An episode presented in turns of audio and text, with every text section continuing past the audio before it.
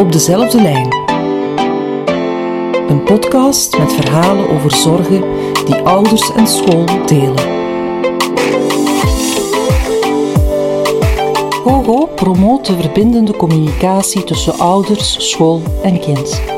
Om verbindend te kunnen samenwerken is het belangrijk om je in te leven in de ander. Dit is de eerste stap om elkaar beter te begrijpen.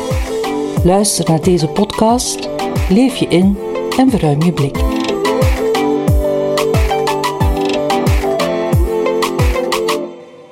Hoi, ik ben Joost, papa van Ruben en Alexandra. Ik zit met een probleem met onze Ruben. Vorige week kreeg ik een telefoon van de directeur.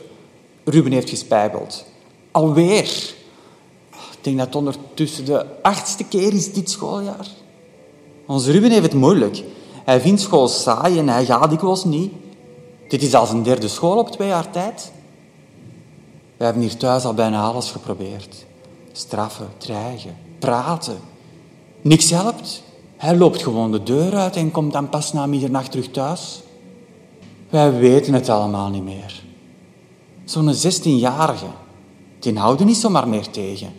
Die zitten niet gewoon in de noek. Fysiek is dat bijna een volwassen man. Naar school gaan heeft hij nooit graag gedaan, maar de laatste 3 jaar is het verergerd.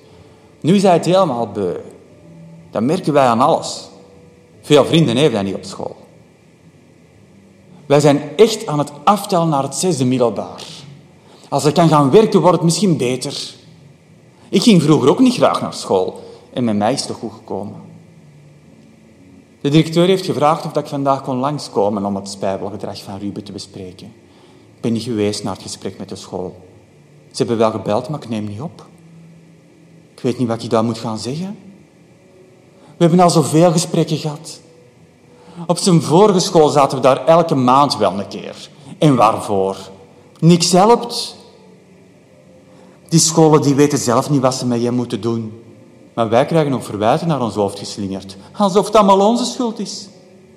Die leerkrachten weten ook niet hoe ze hen moeten motiveren. Maar toch leggen ze de schuld bij ons. Is het niet de bedoeling dat de school er ook iets aan doet? Iets anders dan straf geven. Want daar heeft hij al veel van gehad. En dat helpt niks. Thuis niet en op school niet. Goedemiddag, ik ben Frederik Bellon, de leraar geschiedenis en ook de klastitularis van de klas van Ruben. Ruben zit sinds dit schooljaar bij ons op school. En het is zijn 3e school in 2 jaar tijd.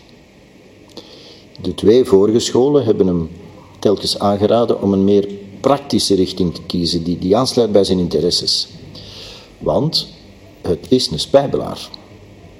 De vorige school heeft ook gesuggereerd een opleiding te volgen in duaal leren. Het is heel duidelijk dat ook in mijn lessen Ruben niet geïnteresseerd is. Als hij al komt opdagen, hè, want dat is ook vaak het probleem. In de klas heeft hij geen sociaal netwerk. Hij zoekt geen contact of weinig contact met klasgenoten. En natuurlijk van lieve leden, zij ook niet met hem, de klasgenoten. Ik heb daarover met de ouders willen praten, maar die komen niet opdagen.